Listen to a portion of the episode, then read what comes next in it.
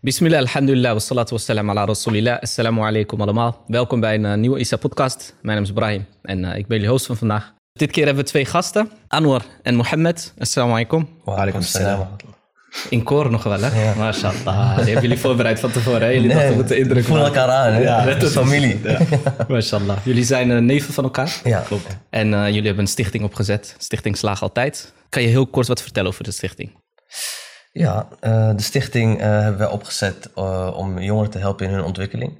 In eerste instantie was het vooral om schooluitval tegen te gaan in onze wijk.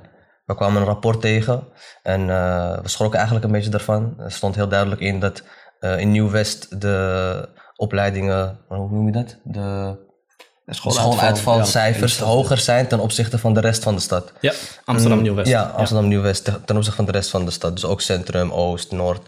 En uh, ja, daar, daar hadden we wat, wat tegen doen. Daar zijn we begonnen met een huiswerkklasje. En al snel kwamen we tegen een groter probleem. Uh, dat kinderen ja, snel buiten de boot vallen, niet echt hun plekje kunnen vinden binnen de maatschappij. En daar ja, hadden wij een oplossing voor bedenken. Ja. En met zo'n huiswerkklas kan je kinderen allemaal bij elkaar halen. Dus dat is meer ons middel.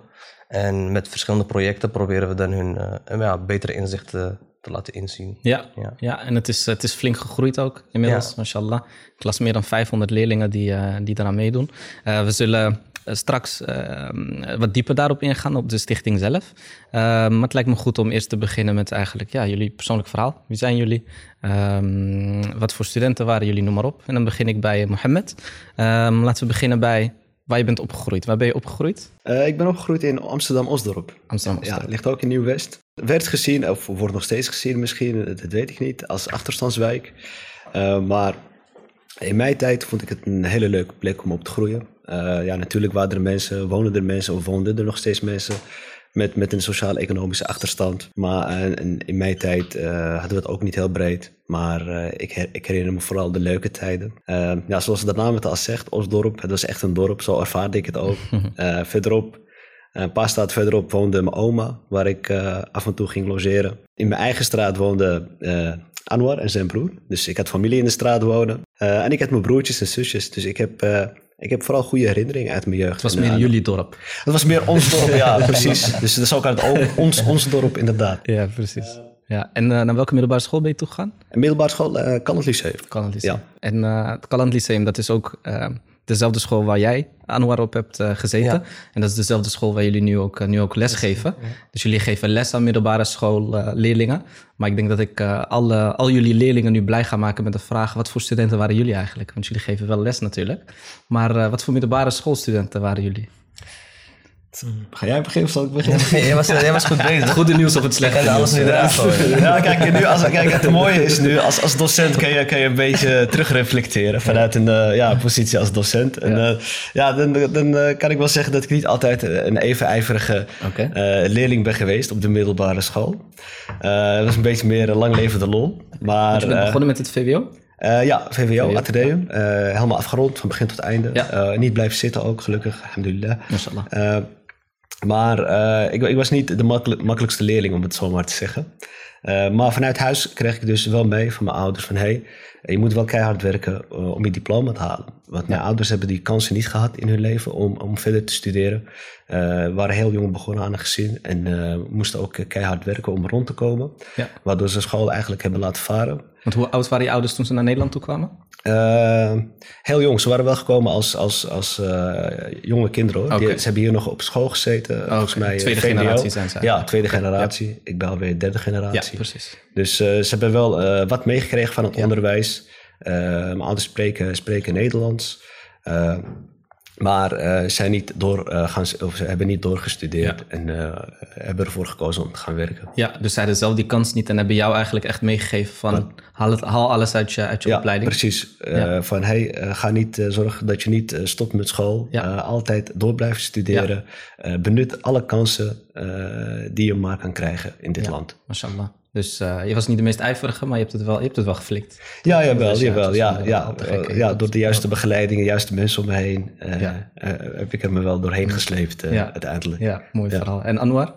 Ja, ik herken heel veel van Mohammed zijn verhaal natuurlijk. wat belangrijk was inderdaad, is dat je dat knopje kan omdraaien.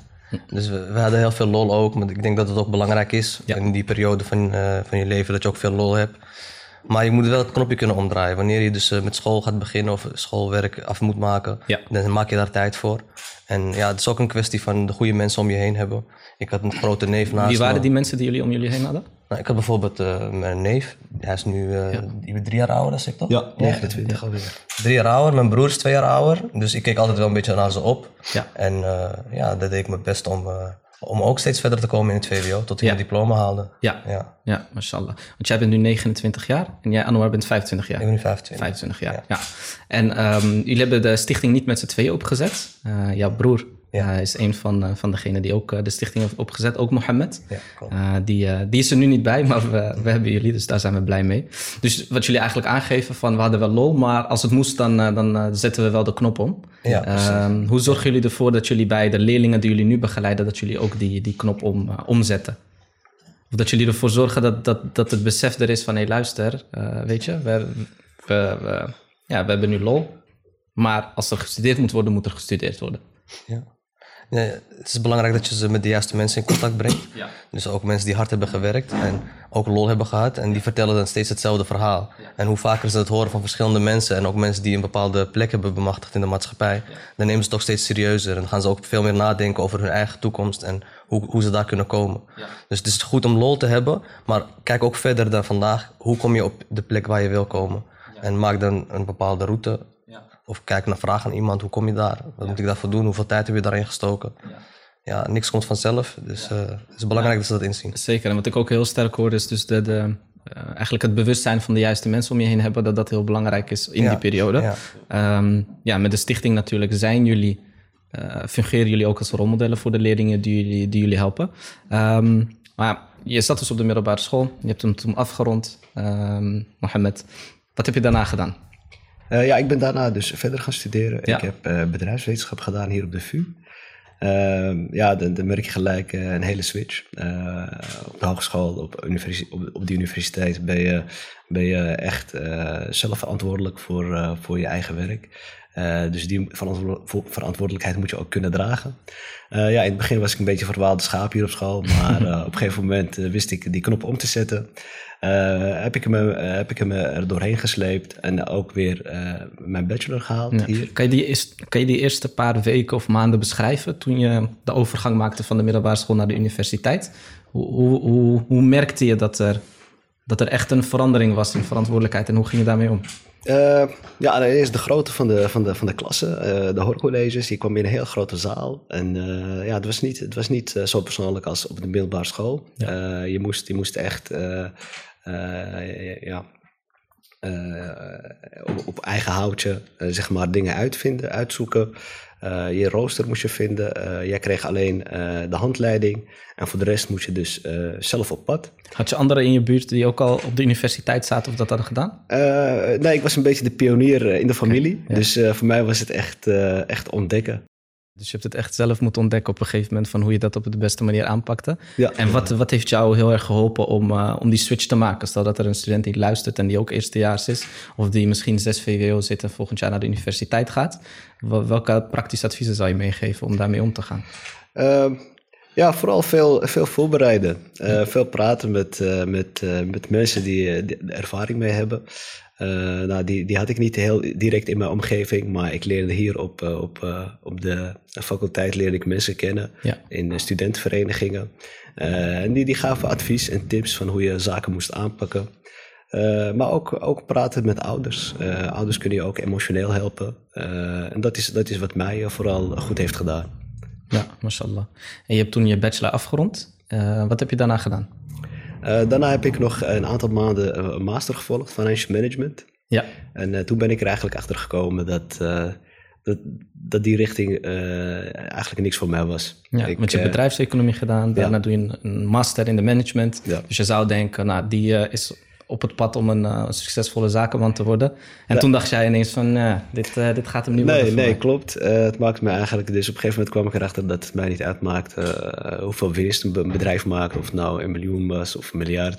Eh, maar ik, ik wilde echt iets doen eh, waar ik meer voldoening uit, uit haalde. En eh, ja, zodoende heb ik dus een, een switch gemaakt. Eh, ik ben, ik ben eh, toen het jongerenwerk ingegaan. Ja. Eh, ik wilde echt met mensen werken. Even kijken hoe, hoe, hoe, dat was. Eh, Ben je wilde- begonnen met jongerenwerk? Waar heb je aangeklopt? Eh, ja, toen ter tijd eh, was er een stichting, eh, Stichting DOC, eh, eh, ja, in Geuzenveld. Ja, bestaat nog steeds. Ja, ja. ja. En, daar, eh, en daar kwam ik wel eens. Eh, ook via, via, eh, via familie trouwens. Ja. Daar kwam ik wel eens om eh, even, even, ja, even rond te hangen. Ja, en het was gewoon een buurthuis? Het was, het was ja, een jongerenactiviteitscentrum, Oké, dus eh, we ja. gingen wel eens sporten of eh, Ja. gamen. Ja. Eh, en op een, gegeven, moment- op een gegeven moment zijn we aan de praat geraakt met, met de jongerenwerkers daar. En die hebben ons gevraagd van, hey, wat, wat is jullie verhaal?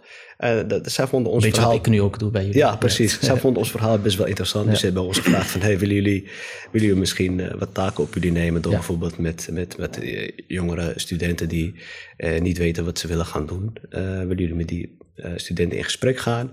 Willen jullie ze begeleiden? Ja. Eh, zodoende kwam dat eruit rollen. En eh, begonnen we ook huiswerkbegeleiding daar te geven. En dat, ja, dat interesseerde me zo erg... dat ik eh, ben gaan zoeken om, om, om mezelf om te, om te scholen tot docent. En dat is wat ik uiteindelijk heb gedaan. Ik heb een uh, kopopleiding gevolgd en heb me laten omscholen tot uh, economiedocent. Ja. ja. En was het um, terwijl je bezig was met je master dat je naar, um, naar het jongerencentrum toe ging? Of was het toen je al gestopt was met je master en dacht: oké, okay, ik ben nu op zoek wat ik ga doen? Ja, ik, ik was wel, ik was wel dus uh, tijdens mijn master uh, bezocht ik de jongerencentrum okay, al. Ja. Uh, dus toen, ik, toen, ik, ja. toen ik het eenmaal wist, toen, ja. toen was ik gestopt. Oké, okay, en toen is het zaadje eigenlijk geplant om een lerarenopleiding te gaan doen? Ja, ja die, kwam, die kwam later pas hoor. Maar uh, toen wist ik wel dat ik met mensen wilde werken en ja. niet, uh, niet echt... Uh, Alleen maar met de cijfers bezig zijn. Ja. Ja, ja. mashallah. En um, dat is dus ook waar je nu les geeft op het, op het Kalland Lyceum. Ja. Um, Anwar, je hebt ook op het Kalland Lyceum heb, heb je gestudeerd. Klopt. Um, je hebt het VWO daar afgerond. Uh, wat heb je daarna gedaan? Uh, ik ben daarna gaan studeren aan de TU in Delft. Ja. Ik heb technische aardwetenschappen gedaan. Uh, en Van waar die keuze? Technische aardwetenschappen? Technische aardwetenschappen, ja. Ik je hebt een neef die, uh, die bedrijfseconomie gaat doen. Ja. En jij denkt, nee, ik ga technische aardwetenschappen Ja, doen. die sector had ik al veel eerder afgeschreven toen ik okay. profiel moest kiezen. Hm. Hij had dus een E&M en economie en maatschappij profiel ja. gekozen. En ik ging richting de techniek, natuur en techniek. En uh, dan is eigenlijk uh, hier in Amsterdam weinig keus. Ja. Terwijl in Delft er een uh, waslijst aan studies zijn voor ja. natuur- en techniekprofielen. Dus ik heb daar een, ben daar een studie gaan zoeken. Heel eerlijk gezegd was ik ook best jong. Ik was volgens mij net 18. Hm. En ik wist ook niet zo goed wat ik wou doen. Dus ik, ik, ik zocht gewoon, wat kan je, waar kan je het meest verdienen? dat was het gewoon Google. Dat, ja, dat, dat, dat, denk je dan als jongen uit, uh, uit Osdorp. Ik zeg, ja, ja wat, moet, wat, ga ik doen? ik heb die VWO ik diploma in de pocket. Nu, ja. waar kan ik geld waar kan ik geld verdienen? Inderdaad. Achteraf natuurlijk niet de slimste manier om je studie te kiezen. Maar vertel, weet je nog hoe dat ging? Dat je ja, letterlijk zeker. Google ja, googelen. Vertel, ja. hoe ging dat? Nee, ik zat Beschrijf de, de, het scenario. Was je thuis? Was je ik op school. Op ik was op school, okay. samen met uh, drie Had andere je diploma al binnen? Uh, dat kan me niet zo goed herinneren. Oké. Okay. Ik, ik, denk het wel, maar okay. ik kan me niet zo goed herinneren. Oké, okay, dus je was op school? Dus ik was op school inderdaad en dan zitten we in de mediatheek met drie andere vrienden. Zei, wat gaan we hierna doen? En dan gaan we, nou ja, ik ga jullie niet meer zien hè. Oké, okay, even kijken. Dan gingen we samen googlen. Yeah. We hadden alle vier ook een natuur- en techniek profiel. Yeah. En uh, dan kwam je al snel bij uh, aardolieindustrie. en toen... Uh, toen al, ja, dat wordt het. Heb je iets met de aardolie? ik, ik wist nog helemaal niks. maar je kon dus, als je geluk had, wel een beetje geld verdienen. Ja. En dan moest je dus technische aardwetenschappen studeren en dan master in petroleum engineering. En die andere drie jongens, ja, ja, ga ik ook doen. ga ik ook doen. Je laat het licht zien gewoon. en na een beetje doorvragen kwamen we erachter dat een uh, goede vriend van ons, ja. zijn broer, was al begonnen daaraan. Dus een beetje informeren en ja, het is prima studie. Dus ik denk, uh, ja, waarom niet? Ja. Dus ik heb me daarvoor ingeschreven, ben daar begonnen. Uh, in mijn derde jaar uh, heb ik minor educatie gedaan. Mashallah. Tijdens die periode gaf ik ook al bijlessen en zat, waren we best actief in de jongerenactiviteitscentrum ja. in Geuzenveld. En uh, die minor versterkte mijn gevoel dat ik voor een groep wou staan, voor, dat ik kinderen wou helpen, steeds meer. Ja. En ja, na mijn minor was ik dus tweede graad bevoegd voor natuurkunde. Ja. En toen ben ik ook gelijk aan de bak gegaan. Ben ik uh, op mijn oude middelbare school begonnen met lesgeven. Mashallah. En dat is nu al uh, vier jaar dat ik dat doe. Netjes. En heb je nog een uh, master erachteraan geplakt? Nee, nee. Oké, okay, je had die bachelor gedaan. Maar ik, ik denk er wel voor na nog. Maar okay. de, omdat ik dus nu een hele carrière switch heb gemaakt... Ja. moet ik nog wel even goed gaan onderzoeken wat ik ga doen. Ja. Want het is best een grote switch van geld willen verdienen en Ja. de aardolie ingaan naar hey, ik ga docent worden. Ja, precies. wanneer, wanneer gebeurde die switch? Ja, naarmate je ouder wordt, dan eh, merk je toch wel dat de dingen die je leuk vindt eh, veel belangrijker zijn dan geld verdienen. Hm. En op een gegeven moment, eh, als je ook dingen gaat doen die je leuk vindt, word je daar ook steeds beter in. Ja. En als je ergens goed in bent, verdien je automatisch ook geld erin. Ja. Dus mijn hele visie veranderde. Hm. En ik dacht, ik ben hier goed in, dit is wat ik leuk vind, ik ga hierin groeien. Ja, Dus ik heb mijn focus veranderd naar het onderwijs. En eh, ja, dat probeer ik me gewoon eh, elke dag te, te ontwikkelen. mashallah. Geen spijt van de keuze. Nee, zeker niet. Ik leer, ik leer er heel veel van. Ja. Wat zou je zeggen dat je ervan leert? Eh, ja. ja, wat leer ik allemaal van? Geduld hebben. Geduld hebben, inderdaad. Eh, ja, het gevoel dat je iemand wat meegeeft. Eh, verantwoordelijkheid over een groep. Ja, ik, ik, eh, ja, Ja, als persoon ontwikkel je wel veel. kan ik me heel goed voorstellen. Ja. ja. Heel interessant. Dus jullie zijn eigenlijk beide begonnen met het idee eigenlijk van... nee, ik wil gewoon goed geld gaan verdienen. Ja. Waar kan ik terecht? En hebben op een gegeven moment de switch te ma- gemaakt om, eh, om, eh, om docent te worden. Ehm, nou, jullie zijn dus opgegroeid in Osdorp. En ehm, ik heb ook begrepen dat de aanleiding voor de stichting... dus het rapport van eh, de gemeente Amsterdam was. Ehm, waar eigenlijk uit bleek dat de schooluitval hoger ligt dan, dan elders in Amsterdam. En jullie zijn eigenlijk gesprekken met jongeren gaan voeren in de buurt, hè? Ja. Hoe, hoe, is dat, hoe, hoe ging dat? Nou, ze komen eerst allemaal bij ons omdat ze natuurlijk één ding gemeen hebben. Dat is huiswerk maken. Ja, En als je ze eenmaal bij je hebt, dan start je automatisch gesprekken van... oké, wa- waarom zit je eigenlijk op school? Wat wil je gaan doen? Welke richting wil je op? Ja. Ja. en vaak zijn er nog heel veel vraagtekens en dat mag ook, dat moet ook. Ja. Dat moeten ze ontdekken. ja, En, eh, maar vaak komen ze dan, nou vaak, eh, je krijgt ook wel eens eh, problemen te horen. En dan kom je ook erachter dat er sociaal-emotioneel dus ook heel veel gebeurt bij, zo, bij veel van die kinderen. ja, En als je dan ook bij het rapport gaat kijken, dan zijn de sociaal-emotionele problemen in Nieuw-West veel hoger onder jongeren dan elders in de stad. Hm. Maar de vraag om hulp, dus jeugdhulp en dergelijke, is veel lager ten opzichte van de stad. paradox. Dus dat is heel, ja, dat is heel Ja. krom. Maar bij ons liep het altijd vol. En als ze iets hadden, dan, dan luchten ze hun hart ook bij ons. Ja. Dus op die manier kwamen we erachter dat, eh, dat we daar ook even iets van moeten bedenken. Ja. Wat ik, wat ik lees uit de gesprekken die jullie aangingen met de jongeren uit de buurt, is dat ze wel met jullie wilden praten, maar niet met anderen. Dus dat, daar, daarin hoor ik eigenlijk ook hetzelfde. Van de sociaal-emotionele proble- sociaal-emotionele problemen die zijn hoog, Ja. maar de roep om hulp is heel laag. Ja. Ja. Ehm, hoe merkten jullie dat? Dat ze wel met jou wilden praten, maar niet met een eh, hulpverlener? Ja, kijk, wat, wat de meeste mensen zich niet beseffen is, is, is dat die jongeren in Nieuw-West eigenlijk naar hetzelfde nieuws kijken als de rest van Nederland. En, en, en ja, Nieuw-West die komt, eh, komt niet altijd even goed uit de, uit de verf. Ja. Waardoor de, ja, die jongeren een, negatief zelfbeeld hebben. Maar ook eh, dan wantrouwend worden richting, richting eh, de overheid, richting de, de instanties. Instanties, ja. Ja, en dat is, dat is dan wat, wat, wat, wat, wat er gebeurt. Ja. ja. En kunnen jullie die sociaal-emotionele problemen beschrijven? Wat voor problemen moet ik dan aan denken? Toen ik nog heel jong was, eh, voetbalde ik in Geuzenveld, maar ik woonde in Osdorp. Ja. Dus ik moest met mijn broer fietsen naar, het, eh, naar de voetbalclub. Maar Ja. in- op een gegeven moment wordt het heel vroeg donker in de winter. En eh, wij fietsten naar huis, maar we hadden geen fietslamp. En we werden toen aangehouden. Het busje was heel scherp voor ons gestopt. Het busje ingegooid.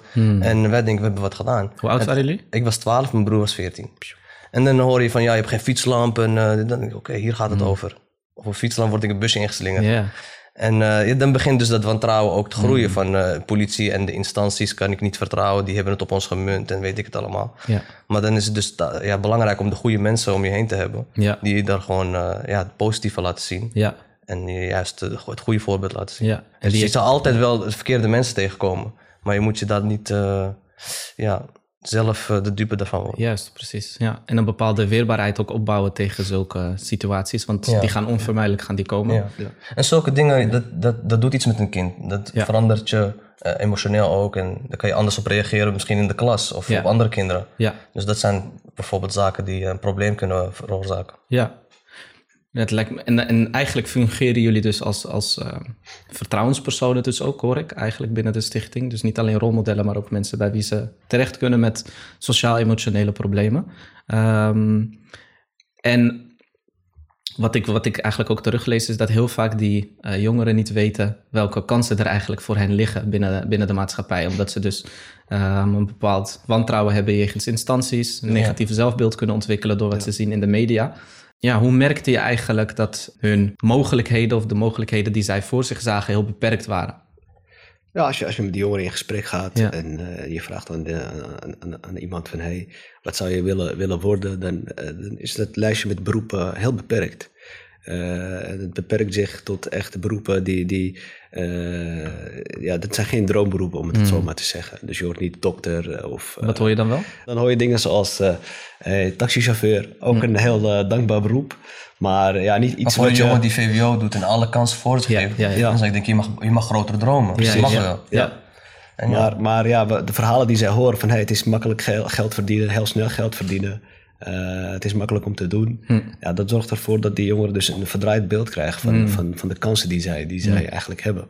En dan eh, benutten ze niet eh, de mogelijkheden die er zijn. Ja, En dan vragen we ook wel eens, waarom denk je niet aan dokter of iets? En dan zegt hij ook letterlijk, dat kan ik toch nooit worden.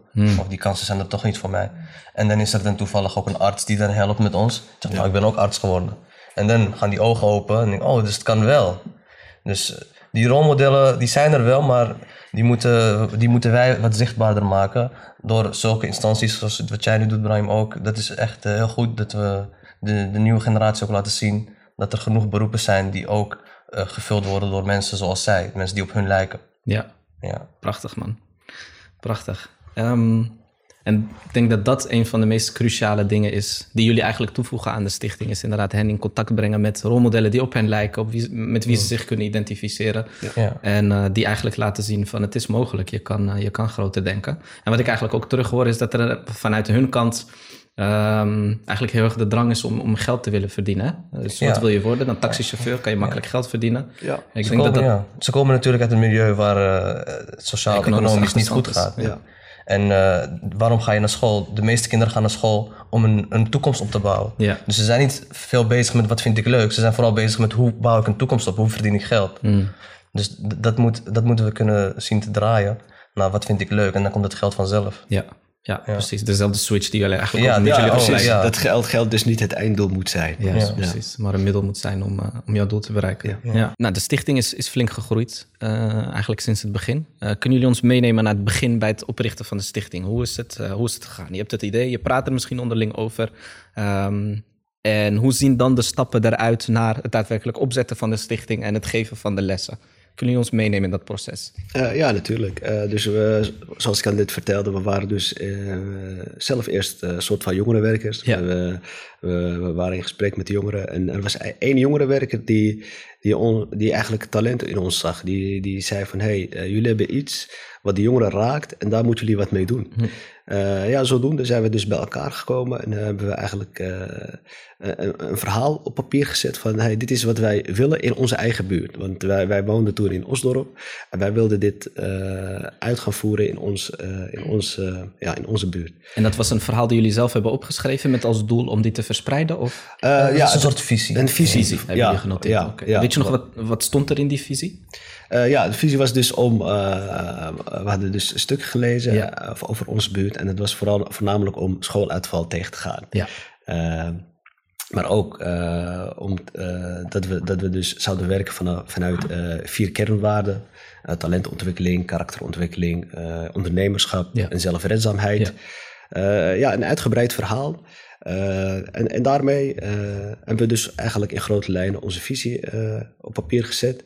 En eh, zijn we naar een notaris gegaan. Oké. Ja, dat is de de eerste stap die je, die je, die je neemt als Ja. je een stichting wilt oprichten. En dat was jij, Mohammed Anwar en jouw broer Mohammed, ja, hè? met ja, z'n drieën. drieën. Ja. Ja, Dus van tevoren eh, geraadpleegd ook weer via het internet, Google. eh, wat heb je er allemaal voor nodig? Dit keer niet welke baan eh, kan ik Eh, het meeste nee, geld nee, verdienen? nee. Dit keer, hoe zet ik een stichting? Nee, Google is precies. multi, Switches eh ja. multi inzetbaar. Nee, inderdaad.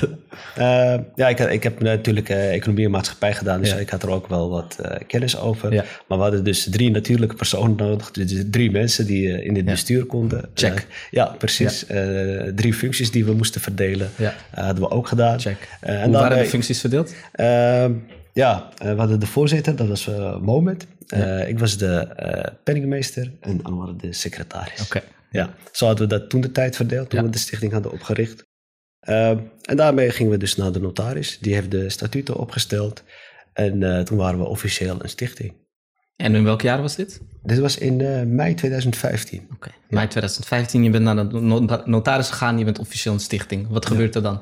Want je hebt leerlingen nodig, je moet, je moet een uh, locatie hebben waar je ja, de, de, lessen kan geven. En dan, ga je, en dan, begint, dan begint eigenlijk uh, de avontuur. Ja. je gaat in gesprek met, met zoveel mogelijk mensen, zoveel ja. mogelijk connecties die, die we toen al hadden, de gemeente, andere stichtingen.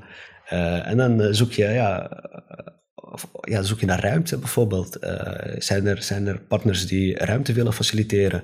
Uh, zijn er uh, subsidiepotjes waar wij gebruik van kunnen maken? en dat waren de eerste stappen die we moesten nemen. Ja. Dus in gesprek gaan met verschillende partners. uiteindelijk hadden we Combi wel gevonden. Uh, die, die met ons uh, ruimte wilde delen. Mm -hmm. En uh, daar zijn we begonnen met. en wat voor organisatie is dat? Dat is ook. jongerenactiviteiten. Ja. Jongerenactiviteiten, oké. Okay. Ja, en jullie konden samen met hen een, een ruimte huren? Of? Ja, we, we, mochten erin. Oké. Okay. En okay. ja, toen begon het. En we hebben toen gratis bijles aangeboden aan, in de buurt. Ja. Niet met marketing of Hoe hebben jullie dat gepromoot toen? We hadden iets van drie kinderen en we zeiden spread the word. Vertel het aan je vrienden en vriendinnen. Jullie hebben ze op pad gestuurd in de buurt. Ja. En luister, als je ja. terugkomt... Met twintig kinderen. Twintig kinderen. Ja. Drie neefjes. En, nee. maar het ging heel hard. Mond-tot-mond uh, reclame eigenlijk. En uh, voor je het wist waren we van drie naar twintig, naar tachtig en in een jaar 200. En nu zijn er ineens 500, ja. Dus jullie gingen in een jaar van 0 naar 200 leerlingen? Was dat in het eerste jaar al? Ja, maar mijn broer is van de cijfers, die weet het goed. Maar volgens mij was het in het eerste jaar al 200. Ja. En kon, konden jullie nog in dezelfde ruimte blijven waar jullie zaten? Of kon dat 200 mensen dekken? Ja, we hebben toen uh, twee dat? dagen ingezet. Oké. Okay. Dus we zitten nu op de woensdagmiddag en zondagmiddag. Ja. En uh, ja, dat kan, dat past. Oké. Okay. Het is wel druk. Uh, op een gegeven moment werd het zo druk dat kinderen echt op de grond moesten zitten, op de trappen. dus dat was ook niet echt werkbaar. Dus ja. we moesten weer nieuwe oplossingen voor bedenken. Ja. Inmiddels hebben we een andere locatie erbij. Ja. En uh, het, het, gaat wel goed. We hebben, en, het, ja, we ja, hebben het lang vol kunnen houden. Ja. Maar op een gegeven moment niet meer. Ja, precies. en wat, is de, wat, wat bieden jullie aan? Wat bieden jullie exact aan? Ja, je kan het zien als huiswerkbegeleiding. Ja. Maar dat is, dat is dus niet uh, alleen wat we doen. Ja. Uh, het is eigenlijk een middel om in contact te komen dus met, de, met de jongeren. Ja. Uh, en ja, het is, het, is, het is uiteindelijk de bedoeling om, om ze een soort loopbaanbegeleiding te geven. Uh, niet alleen voor de leerlingen, maar ook om de ouders uh, bewust te maken van, uh, van de keuzes die het kind Hmm. allemaal moet maken voor zijn of haar toekomst. En was dat de visie ook meteen jullie, toen jullie ermee begonnen? Of begon het met schooluitval en merkten jullie eigenlijk naderhand van... hé, hey, er zit eigenlijk ook een sociaal-economische laag onder? Ja, we zijn eigenlijk in 2014 al begonnen. Ja. En uh, dat jaar hebben we dus heel veel uh, aan onze visie gewerkt. En kwamen we steeds meer dingen, andere dingen tegen. Ja. Veel onderzoek gedaan. En uh, toen kwamen we dus erachter over dat maatschappelijk probleem. Ja. Dat die kinderen vaak ja, niet kunnen aanhaken in de maatschappij. Ja. En het gaat niet alleen om VMBO of HAVO. Het is echt van alle Hm. opleidingen. Ook Ja. VWO-kinderen. Ja. Nee, wij, Ja. wij hebben gelijk vanaf dag één eigenlijk al gezegd... huiswerk is een middel. Middel, ja. Ja, want eh, Ja. huiswerk is echt een middel om eh, mensen bij elkaar te krijgen. In dit geval eh, leerlingen. En, en zo ga je dus met jongeren in gesprek. Ja. En dan kom je dus erachter dat ze dus, dat, dat ze dus die problemen hebben. Dat ze dus instanties vertrouwen. Dat ze dus eerder gewoon hulp binnen de gemeenschap zoeken... dan, dan dat ze bij, aankloppen bij de gemeente. Ehm, en, en, en, en dat soort zaken. Ja. Ouders die heel graag willen, die, die, die jongeren Ja. of die hun kinderen willen helpen, maar eh, niet kunnen, eh, omdat ze de taal niet Ja. machtig zijn, of omdat ze dus eh, niet weten wat de keuzes precies inhouden Ja. die het kind moet maken. Eh, en, en, en daar wilden wij allemaal in eh, faciliteren, allemaal Ja. in begeleiden. Dus dat hadden jullie eigenlijk al scherp vanaf het, vanaf het begin van... Ja. hey, het, is, het is veel meer dan alleen Ja. uh, Dus huiswerkbegeleiding. in, in onze visie stonden ook Ja. een paar projecten al beschreven. Ja. Zoals project Scoop. Ja. En dat is een mediaproject. Ja. Ja, kan je daar wat over vertellen? Ja, dus eh, dit, dit- dit is, eh, was een mooie aanvulling op, op dus het negatieve zelfbeeld eh, verhaal wat ik net vertelde. Over dat jongeren dus ook naar het nieuws kijken. En eh Nieuw-West dus eh, af en Ja. toe eh, slecht naar voren komt. Ja. Eh, en wij wilden dus met dit project jongeren eigenlijk mediawijs maken. Hm. En eh, ja, een kritische blik aanleren richting, dus, richting de media. Dat ze dus eh, eh, de media eh, en alles wat in de media eh, naar naar voren komt, eh, dat ze dat niet allemaal moeten aannemen. Hm. Dat hebben we gedaan dus met een aantal lessen, maar we zijn ook naar het parool gegaan, daar waar nieuws wordt gemaakt. En dan zien ze dus dat het nieuws wordt geschreven door, door no- normale mensen zoals jij en Ja, ik. ja. Maar eh, Het is wat- geen ultieme feiten wat uit een wetenschappelijk bureau komt. Het is gewoon een Nee, persoon het is gewoon een persoon, ja, en- precies. ja. En, en eh, wat, wat heel mooi was om te zien, is dat het door, dus door een persoon wordt geschreven die eh, niet uit Nieuw-West komt. Dus iemand die niet uit Nieuw-West komt, schrijft nieuws over Nieuw-West. En dat was wel een, mooie, eh, een, eh, eh, een mooi moment voor de correspondent da- daar, om, om aan te geven van, hé, hey, we hebben wel journalisten nodig uit Nieuw-West. En eh, voor de jongeren was het gelijk een eye-opener. En op die manier proberen we dus dat eh, beroepenlijstje, die, die zo beperkt is van de jongeren, om die uit te breiden. Zodat zij later eh, een, on- een, eh, een eh, opleiding volgen in de journalistiek. En zo ook eh, eh, dus nieuws gaan maken in plaats van alleen eh, nieuws lezen. Ja, ja, ja. Maar media is ook een belangrijk eh, instrument waar kinderen dus juist hun wantrouwen vandaan halen. Ja. Dus het was ook gelijk eh, een goede kans voor ons om Ja. te laten zien hoe controleer ik wat waar is of wat niet waar Mm. is. Wat zijn feiten, wat zijn meningen, wat zijn betrouwbare bronnen en niet. ja. En we deden verschillende spelletjes ook. Dan lieten we verschillende filmpjes zien. Is dit echt of nep? En hoe zie je dat dan? ja. En uiteindelijk eh, hebben ze een eigen krant geschreven. Ze hebben dus na hun masterclass bij het Parool Ja. eh, in de wijk rondgelopen. En zo hun eigen verhalen geschreven. En dat hebben we gedrukt in een, eh, in een echt krantje. Mashallah. Ja, en daar kunnen ze heel trots op zijn. Hun eigen naam staat erop als auteur, fotootje erbij. Ja, Dus ja, daar hebben ze volgens mij wel veel, van- van veel van geleerd. gruwelijk. Ja, ja, zo empower je echt de, jongeren in de buurt. En eh, laat je ze zien dat alles, alles mogelijk is. Ja. Als je er maar naartoe zet, als je maar eh, bereid bent om er hard voor te werken. Ja. Ja, en het, het is heel mooi, want het is eh, eigenlijk meerdere vliegen in één klap die je slaat. Want en je leert ze kritisch zijn naar eh, eigenlijk de nieuws die ze consumeren. En tegelijkertijd eh, geef je ze ook mee dat zij ook journalist kunnen worden en dat ze hun beroepenlijst kunnen aanvullen. Dus uh, mashallah, dat, dat klinkt eh, als, een, eh, ja, als een heel mooi initiatief. Ehm, Zo zijn er ook meerdere projecten die we draaien. We hebben ook een geschiedenis- en literatuurproject. ja, Zal ik daar ook eh, Tuurlijk, ja. die vind ik ook heel leuk. Vertel, De- ja. Dat doen we in samenwerking met het uh, Amsterdams Andalusisch Orkest. oké. En uh, wat de leerlingen daar dan meekrijgen is bijvoorbeeld uh, in de tijd van de middeleeuwen. Uh, was, hoe, wat wij leren op school, ja. is dat het een hele moeilijke tijd was. Er was ja. geen riolering, er was geen straatverlichting. Ja. En uh, veel oorlogen en dat soort dingen. Heel maar, primitief. Ja, heel primitief.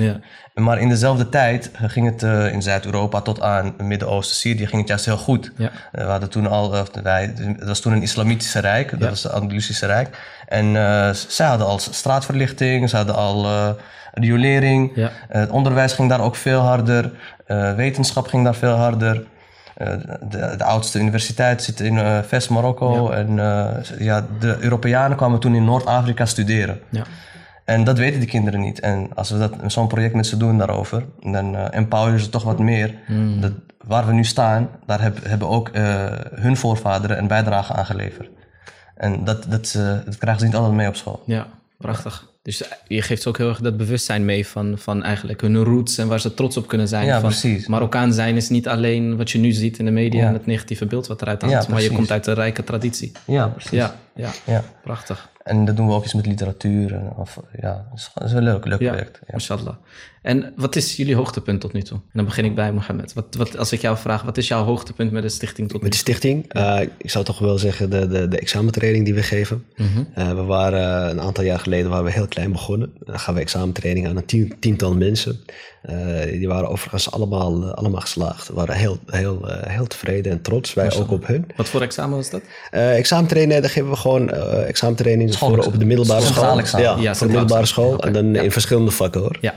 Scheikunde, natuurkunde, wiskunde, economie. Eh, en, ja, dat is eigenlijk uitgegroeid tot eh, bijna 400 leerlingen vorig jaar. eh, Die, die bij ons een examentraining hebben gevolgd. Mashallah. Dus dat, ja. dat zijn toch wel de hoogtepunten uit onze eh, geschiedenis van Ja. de stichting. Want je ziet in een hele korte tijd zie je heel veel kinderen. Ja. Want we doen die examentrainingen in anderhalf week. Ja. En als je 400 kinderen in anderhalf week ziet, Ja. dan voelt dat wel heel eh, heftig. het tuurlijk. komt allemaal op je af. Tuurlijk. En het organiseren ervan is ook best, eh ja, vergt veel, veel tijd. Ja. En als het dan allemaal goed gaat, is het dan een hoogtepunt. Ja. Ja. Ja. En wat zijn de reacties van de ouders? Ja, die- Heb je, heb je een, een concreet voorbeeld van een, eh, van een reactie van een ouder die je echt is bijgebleven? Eh, ja, over het algemeen zijn de ouders heel, eh, heel positief, eh, heel betrokken. ja, die komen altijd hun kind brengen naar, naar, naar de stichting, waar ze dus begeleiding krijgen van ons. Dus ja, dat is wel, wel wat me bijblijft. De ouders die echt even langskomen en ook gewoon eh, een half uur met je in gesprek gaan over uh, van alles en nog wat. Het hoeft niet uh, alleen over het kind te gaan en over de ontwikkeling van het kind, maar over, ook over andere zaken. En dat Politiek toch, in Marokko. Ja, bijvoorbeeld. van alles. Van alles Proberen zoveel mogelijk ja, het weer, het weer wat, wat, wat er op het menu staat op, voor het avondeten, dat soort zaken. Maar dat, zijn, dat zijn de dingen die je toch bijblijven van, van de ouders. En wij proberen natuurlijk ouders dus ook zoveel mogelijk te, te betrekken bij, uh, bij uh, ontwikkeling van, uh, van, hun, of, ja, van hun kind. Ja, en van de, van de leerlingen, hoeveel, hoe, is de, hoe is het etnisch verdeeld? Hoe is het cultureel verdeeld? Ik kan me voorstellen, een groot deel Marokkanen natuurlijk, want die zijn oververtegenwoordigd in die wijk. Ja, klopt. Hoe is dat verdeeld? ja, zoals je dus zegt, een groot deel Marokkaans, mm -hmm. Nederlands. Turks-Nederlands. Turks-Nederlands. We hebben wel van, van heel veel smaken wat. Ja. Maar uh, uh, het grootste deel zijn wel Marokkaanse, Nederlandse. Ja, hoeveel procent zou je zeggen? Ja, het is, uh, ja, de man van de cijfers die is het niet. maar dus kunnen we live inbellen. Het is wel overgroot. Het is wel, het is inschakelen. Het is wel de overgrote, overgrote deel. Ja, overgrote deel. Het, is, het, is, het blijft natuurlijk Nieuw-West. En ja. daar zijn we, er zijn de Marokkaans-Nederlandse gemeenschap over ja. vertegenwoordigd natuurlijk. En hoeveel docenten of trainers hebben jullie? Ja, we hebben uh, ik denk een bestand van uh, ruim, ja, ruim 30, 40 mensen. Ja. ja, ja op 500 leerlingen dus. dus. Ja, maar je moet het zo zien. Hè? Het, mhm. het, is niet zo dat we elk, elke week uh, 500 uh, leerlingen bedienen. Mm -hmm. Maar het is dat we tot nu toe 500 leerlingen hebben bereikt. Ja. En die leerlingen die komen dus langs voor bijles als ze dat nodig hebben. Of andere zaken. En wanneer ze dus geslaagd zijn of, ja. of ze zijn over en ze hebben onze hulp niet meer nodig, dan, dan komen ze ook niet meer. Ja. En dat is het liefst ook hoe wij het zien. Wij willen geen infuus zijn voor, voor, voor die jongeren. Ja. Maar wij willen eigenlijk uh, wij willen ze helpen, steunen. de juiste tools meegeven zodat ze zelf weer verder kunnen. Ja. En wat het belangrijk ook is dat.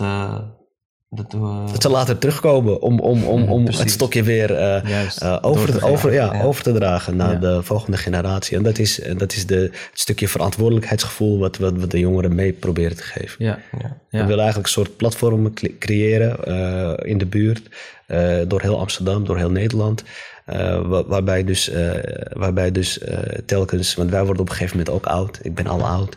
Maar waarbij dus het stokje steeds wordt doorgegeven aan de volgende generatie. Nu zijn we nog jong en, dan maak je heel snel die connectie met die kinderen. Maar straks zijn we ouder en zijn wij die oude meester die maar tegen mijn hoofd heet maakt. Zeg maar. Als je haji noemen. Ja. Dus ja, we hopen dus dat wij niet blijven bestaan. We willen dus niet een infuus zijn, wat de Mohammed zegt. We willen willen gewoon iets neerzetten zodat de kinderen hunzelf kunnen redden. Juist, dat het een uh, estafette wordt. Ja, precies. Ja, ja, Het is heel mooi dat we deze initiatief hebben. Ik moet denken aan een interview van uh, Said Hamdioui. Met hem hebben we onlangs ook een uh, podcast opgenomen. En dat is een, um, de eerste Marokkaans-Nederlandse hoogleraar. Uh, die is hoogleraar aan de TU Delft ook. Oh. En um, hij had een interview in 2003 waarin hij aangaf dat hij uh, het heel mooi zou vinden als er vanuit uh, de Marokkaanse gemeenschap um, eigenlijk een, uh, een, stichting zou ontstaan, een huiswerkbegeleidingsinstituut, waar uh, rolmodellen in aanraking komen met de studenten zelf. En je ziet nu die initiatieven, zie je, zie je eigenlijk ontstaan. Dus jullie stichting natuurlijk al focussen zich niet alleen op de Marokkaanse gemeenschap. ik heb zelf ook bij Game Changers Academy gezeten. Eerste lichting gezeten was eigenlijk initiatief voor Marokkaanse rolmodellen. Uh, of nee, voor Marokkaanse leerlingen door Marokkaanse rolmodellen, om het zo te, om het zo te noemen. En um, ja, het is heel mooi dat deze initiatieven eigenlijk, uh, eigenlijk ontstaan. En je ziet bij die leerlingen dat de manier waarop ze een gesprek met jou aangaan, is heel anders dan dat ze een gesprek aangaan met iemand die niet uit hun leefwereld komt. Een Willem of een Jan. Met alle respect naar een Willem of een Jan. Maar het is toch een andere aansluiting die, uh, die dan mist. Ja, wij geloven vooral ja. dat, het, dat het is waar, waar ze vandaan komen. Hmm. En waar ze zijn opgegroeid. Dus ik geloof wel best dat een Jan of een Willem ook heel goed connectie kan maken met een Mohammed of met een uh, Ahmed. Maar uh, mits hij uit dezelfde wijk is, wist hij dezelfde dingen heeft gezien als hij. En dan voelde hij die connectie. Ik heb bijvoorbeeld in Delft gestudeerd. Mm. En ik had gelijk een connectie met, een, uh, met Thijs. Yeah. En die kwam uit Amsterdam. Want de rest die kwam allemaal uit, uit allemaal boerderijen. Ja, ja. maar ja, met Matthijs, die, ken, die, die herken ik omdat hij Amsterdammer is. En dan ga je veel makkelijker met hem dat gesprek Ja, aan. ja, ja. ja. Maar denk je niet dat het anders is om echt jouw ehm, inspiratie voor wie jij het later wilt worden, dat het moeilijker is om die link te leggen met Rinjan dan als jij een Ahmed ziet die ook journalist is geworden en... Snap je wat ik bedoel? Want ik denk dat dat element, dat dat wel heel sterk heerst als jij... Ja, maar dat herken je heel snel. Je herkent Ja. gelijk, oh hij lijkt op mij, dus Ja. dan haal je de inspiratie heel snel vandaan. dat, ja. Maar als je een gesprek aangaat met iemand die eh, hetzelfde als jij, is opgegroeid, als jij, dan kan je die link ook leggen, maar dat heeft meer tijd Tuurlijk, nodig. Daar hebben die gesprekken voor nodig. Ja, ja, zeker. Ja. ja, ik kan me ook heel goed voorstellen dat als je iemand ontmoet uit Amsterdam, dat je blij bent. Dat je denkt, oh, Ja, vooral Delft. Hij, eh, hij heeft die link. Vraag je waar kom jij vandaan? Schiet door boerderij. Boerderij, broer. Wie is, wie is uit Amsterdam? Kan ik dat even zijn hand opsteken? Ik, eh, Goed, man. En ehm, ja, dus, dus als, we, als we teruggaan naar die jongeren. eh, wat hoop je dat de, de jongeren zullen zeggen op het moment dat ze, weet je, jullie programma hebben doorlopen. En weet ik veel, over twintig jaar een gesprek met hun kinderen hebben over dit project. Wat hopen jullie dat ze, dat ze daarover zullen zeggen? Ja, we hopen dat, ze dat, ze, dat, ze, dat ze er wat aan hebben gehad. Zeg van, hé, hey, eh, door, mede door dat project of mede door in gesprek te gaan met, met, eh, met eh, bijvoorbeeld de dokter of de ingenieur of de garagehouder. Dat hoeft niet per se te zijn dat, dat alleen de dokter een goede rolmodel is. Ook iemand die VMBO heeft gedaan en daarna eh, autotechniek en zijn Ja. eigen garage Ja, is begonnen, tuurlijk, is ook heel succesvol. Maar 100%. dat, dat, dat, dat diegene dus over twintig jaar zegt van... hé, hey, eh, mede door die gesprekken heb ik een, eh, een keuze kunnen, kunnen maken waar ik achter sta... en eh, waar ik dus geen spijt van heb... eh, en waar ik nu eh, ja, ten volste van geniet, eh, Ja. als het ware. En heeft de, jouw religieuze overtuiging, de islam, een rol gespeeld in jouw motivatie om dit te gaan doen? Ja, ook wel, want vanuit een religieus oogpunt, als jij dus kennis overdraagt, dan krijg je daar heel veel eh ajr voor. En dat, ja, dat speelt ook wel een rol in, die keuzes die je maakt. Je, wil, je wil natuurlijk eh het hiernamaals betreden met, met eh, zoveel mogelijke punten, om het zo maar te zeggen. Ja, dus eh, En we ja. horen ook vanaf kleins af aan al, geld is niet belangrijk, want je laat alles hierachter. Maar als jonge jongen, dan, dan besef je dat niet echt. Maar pas toen ik wat ouder werd, kwam, werd het steeds duidelijker van, ja, waarom ren ik achter dat geld aan? Uiteindelijk laat ik nog alles achter. Dus eh, dat is inderdaad het belangrijkste. Wat laat je hierachter? En dat is kennis, dat zijn dingen waar mensen wat aan hebben. Dat is het enige waar je wat aan hebt straks. Ja. Ja. ja je doorlopende hasanet. Ja, inderdaad. Ook als je, als je er niet meer bent. Ja. heel mooi, mashallah. En ehm, eigenlijk, we hebben het heel veel gehad over eh, de, de rolmodellen, die, die eigenlijk wel zichtbaar zijn, maar die niet, eh, of die er zijn, maar die niet zichtbaar zijn. Ja. Ik, ik hoor dat dat eigenlijk een heel groot punt is wat jullie willen, willen agenderen. Wat zou je zeggen tegen rolmodellen die... Wat, wat is jouw definitie van een rolmodel überhaupt? Wat is jullie definitie daarvan? Want iemand kan luisteren en te horen praten over rolmodellen en denken, ja, maar dat ben ik toch niet. Nee, wij, wij gebruiken zelfs onze eigen leerlingen als rolmodel. Dus een leerling die in de derde zit, kan een rolmodel zijn voor iemand in de eerste. Dus iemand die uit de wijk komt, iemand die eh, zijn eigen weg probeert te vinden, dat is al een rolmodel. Iemand die gewoon zijn best doet om een plekje te vinden, dat is al een rolmodel. Je hoeft niet eh, dokter te zijn of je hoeft niet eh, aan de universiteit te studeren, maar je moet wel je best proberen te zijn om het beste uit jezelf te halen. Ja, Want bij veel kinderen ligt de potentie, is de potentie heel groot, maar komt de, de helft maar eruit. juist. Dus als je iemand bent die graag het het beste uit jezelf probeert te halen, dan ben je voor mij al een rolmodel. Ja, mashallah. En wat is jullie boodschap naar die, naar die rolmodellen toe? Die nu dus eh, niet zichtbaar genoeg zijn. Eh, ja, ga in gesprek met mensen uit je buurt, met kinderen uit je buurt. Al is je een jaar jonger of twee jaar jonger, Ja. al ben je zelf pas 14 of 15 jaar. Ja. Probeer zoveel mensen de positieve energie mee te nemen. Ja. En eh, sluit je ook aan in zulke initiatieven als wat jullie hier organiseren, andere dingen, wat wij organiseren, wat andere stichtingen organiseren. Probeer het eh, een beetje mee te helpen. En dan denken we dat we heel veel kunnen bereiken voor de nieuwe generaties. We, we doen natuurlijk veel projecten en eh, daarvoor hebben we eh, vrijwilligers nodig, rolmodellen nodig, wat je zegt. Dat zijn echt eh, onze, on- hoe noem jij dit weer een mooi woord voor? Ja, het hart, van, de, van de operatie, om het zo maar te zeggen. Ja. Ja. Eh, dus we willen graag een oproep doen als je mee wil helpen, mee kan helpen met bijvoorbeeld bijlessen of examentrainingen. Eh, we hebben alle hulp, kunnen we goed gebruiken. Ja, duidelijk. En waar, hoe kunnen ze zich aanmelden? Eh, ja, Info, info at stichtingslaagaltijd.nl Ja, of via de website www.stichtingslaagaltijd.nl. Ja, en jullie geven natuurlijk les aan de leerlingen. Dus de leerlingen leren van jullie. Maar hoe leren jullie eigenlijk van, van de leerlingen? Ik denk dat je jezelf ook heel erg leert kennen. Oké. Dus eh, in, in sommige leerlingen herken ik mezelf ook als tweede of derde klasser. En, en dan snap ik hoe, hoe dat gaat. En dan denk ik, oh, maar als ik op, dat, op die leeftijd net anders, eh, net wat eerder uh, oplet of net wat anders naar dingen keek. En uh, dan zou het misschien sneller of zo gaan, of zou het beter in dat vlak gaan. En dan probeerde ik de juiste kinderen dan daarin te coachen. Want ik herken heel veel situaties waar ik zelf in zat. En ja, ik leer dus mezelf wel kennen. Ook hoe ik dingen in de toekomst kan aanpakken. Wat is de grappigste situatie die je tot nu toe hebt meegemaakt? Met kinderen? Gewoon, ja, gewoon één verhaal als je met Matties bent dat je denkt, bro, deze, dit verhaal, dit, is, dit is wat, hoe mijn leven eruit ziet. Dat je weet, als ik deze gooi, gaan ze stuk. Dat was is heel kort hoor. Ik, ik heb een Marokkaanse leerling die uh, een beetje moeilijk was in de les. Die geeft een, een, klas van 30 lessen, maar die vroeg heel veel aandacht. En uh, die stuur ik dan een keer weg. En die mensen, je bent racist. dat is goed, joh.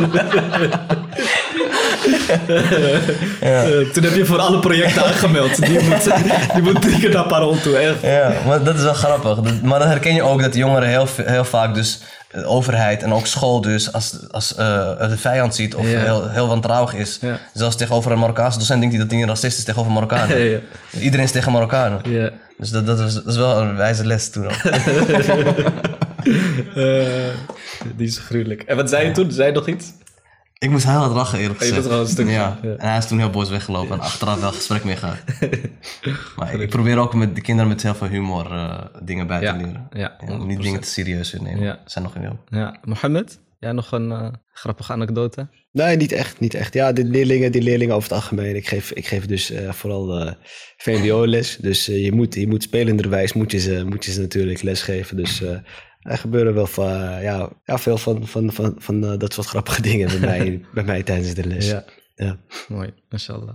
Ik ben nog één keer bij uh, Game Changed Academy. Toen hadden we een, uh, ook een, dus een soort ja, ondersteuning voor leerlingen in het weekend hadden we dan. was op het Comenius Lyceum. Daar, die ruimte konden we toen gebruiken. En we hadden een van de begeleiders die meedeed aan het project, die was kapot fanatiek bij het voetbal in de pauze. dus op een gegeven moment waren we aan het voetballen.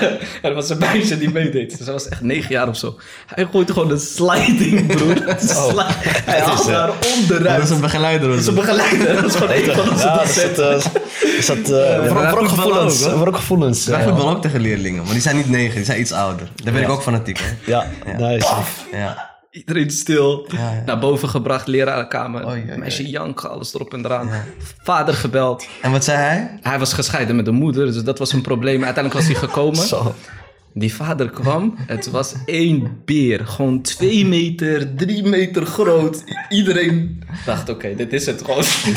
Gaan we zijn naam noemen of niet? Gaan we vertellen wie het was? Gaat hij met hem voetballen? Uiteindelijk is het goed afgelopen. Maar als hij een hand gaf, was ja. gewoon drie keer mijn hand gewoon.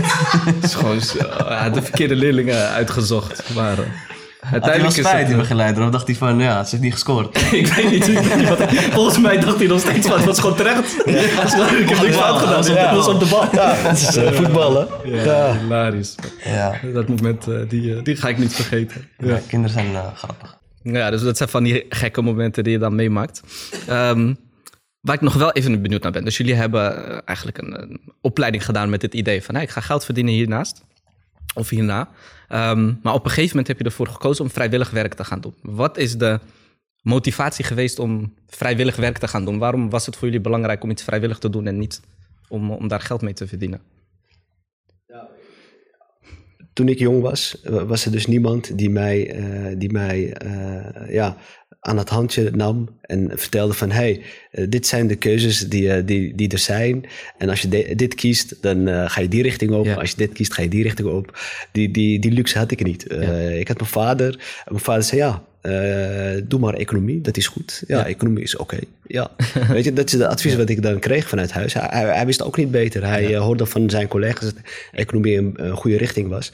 En uh, dat is dus een beetje bewustwording vanuit, vanuit onze kant van hey, wij moeten, wij moeten ouders voorlichting geven, we moeten de jongeren voorlichting geven. En ja, de, de, de, ja het liefst, het liefst vrijwillig. Want als je daar ook geld voor gaat vragen, dan zet je een drempel, dan zet je een drempel voor die mensen. En dan, uh, ja, dan gaan ze je ontwijken. Dan ben je moeilijker te bereiken voor die mensen die je juist uh, nodig hebben. Ja. Dus waar, waarom wij het vooral vrijwillig hebben gedaan, is om zoveel mogelijk mensen te bereiken. Hm. En uh, wat we ook net uitlegden, in, in, onze jongere jaren had ik heel veel steun aan mijn broer als ik wiskundevragen had. Ja. En ik hielp daar, uh, mijn zusjes dan ook met hun wiskundevragen. Dus het was voor ons ook een beetje vanzelfsprekend dat je mensen moet helpen met uh, bepaalde zaken als school. Ja. En als we, ja, ja, het was voor mij heel logisch om het vrijwillig te doen. Ja. Want ja, die mensen ze hebben het ook niet altijd breed. En. Ik dacht niet aan geld, ik dacht meer aan hoe kan ik zoveel, mensen, mo- zoveel mogelijk mensen bereiken en helpen. Mm. En als je daar geld voor vraagt, al is het een euro, dan haken al heel veel mensen af. Ja, precies. Duidelijk, heren. Bedankt. Bedankt voor jullie komst. Het was een, eh, genoeg om, eh, om jullie hier te hebben. En eh, nou, we, hebben eigenlijk, we weten nu hoe, je, hoe mensen zich kunnen aanmelden. Dus die eh, plakken we gewoon hier erin. Dan eh, ga ik hem nu afsluiten. Subhanakallahumma wa bihamdika ashhadu wa la ilaha illa ant. Astaghfiruka wa atubu ilaik. Bedankt voor het kijken en eh, tot de volgende keer. Assalamu alaikum.